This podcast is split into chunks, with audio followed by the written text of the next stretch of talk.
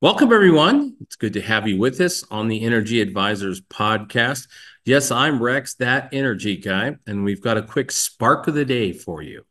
Uh, we're going to talk a little bit about EV ranges and how practical they are. So, before we get started on that, I want to recognize our good friends and partners over at Valor Solar. They're here in Colorado, uh, serving us about six states here. Uh, wonderful folks. You know, integrity matters integrity managers from end to end. And in the solar industry, there are a lot of fly by night type guys. So if you're interested in talking to solar, get in touch with us through my website at energyadvisors.today. Fill out the form and we'll get you in touch with our good friends over at Valor. You know, this industry is filled with a lot of two boys, a dog, and a ladder type companies. You won't find that at Valor.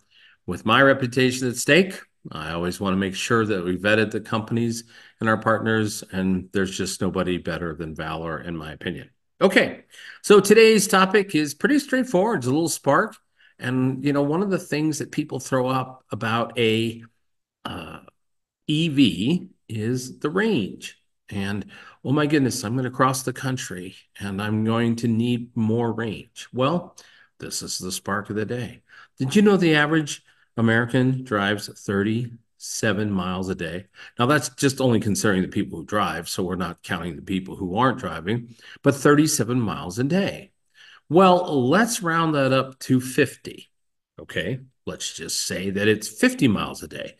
Now, you know, and I kind of thought about my driving usage as I bebop around uh, the metro area here in the Front Range in Colorado.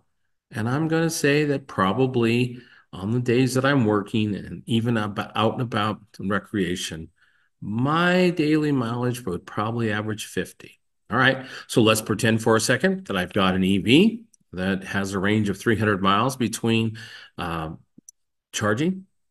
Well, at 50 miles a day, goodness gracious, I can go six days without recharging that vehicle. So from a day-to-day uh, usage, it's a very practical uh, piece of equipment for transportation. Now, I like to travel out of state, go visit family, uh, Intermountain, Rocky Mountain, uh, West states. Got family sprinkled around the Rockies. Yes, I would probably have to, because uh, the closest one's about 540 miles. Yes, I would have to charge the vehicle. Well, what do I do when I travel to those places? I stop, get a sandwich, uh, would refuel if I was driving a vehicle that took fuel. And so it's not as big as an issue as people make it. Now, we don't have as many charging stations, and those will continue to come.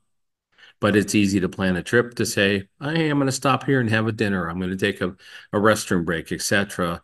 And in the amount of time that we would do that would take the charging. So I want you to take a uh, look at it you know, when you look at renewable energy, renewable technologies, when you look at this whole thing that's going around energy, I always talk about being practical, being logical.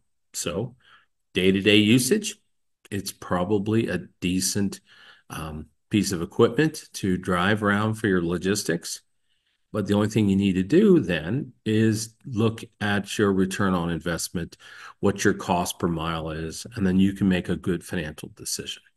So that's our spark of the day, thinking about what we do with um, an EV and our daily mileage. It's probably a little more surprising than most people think.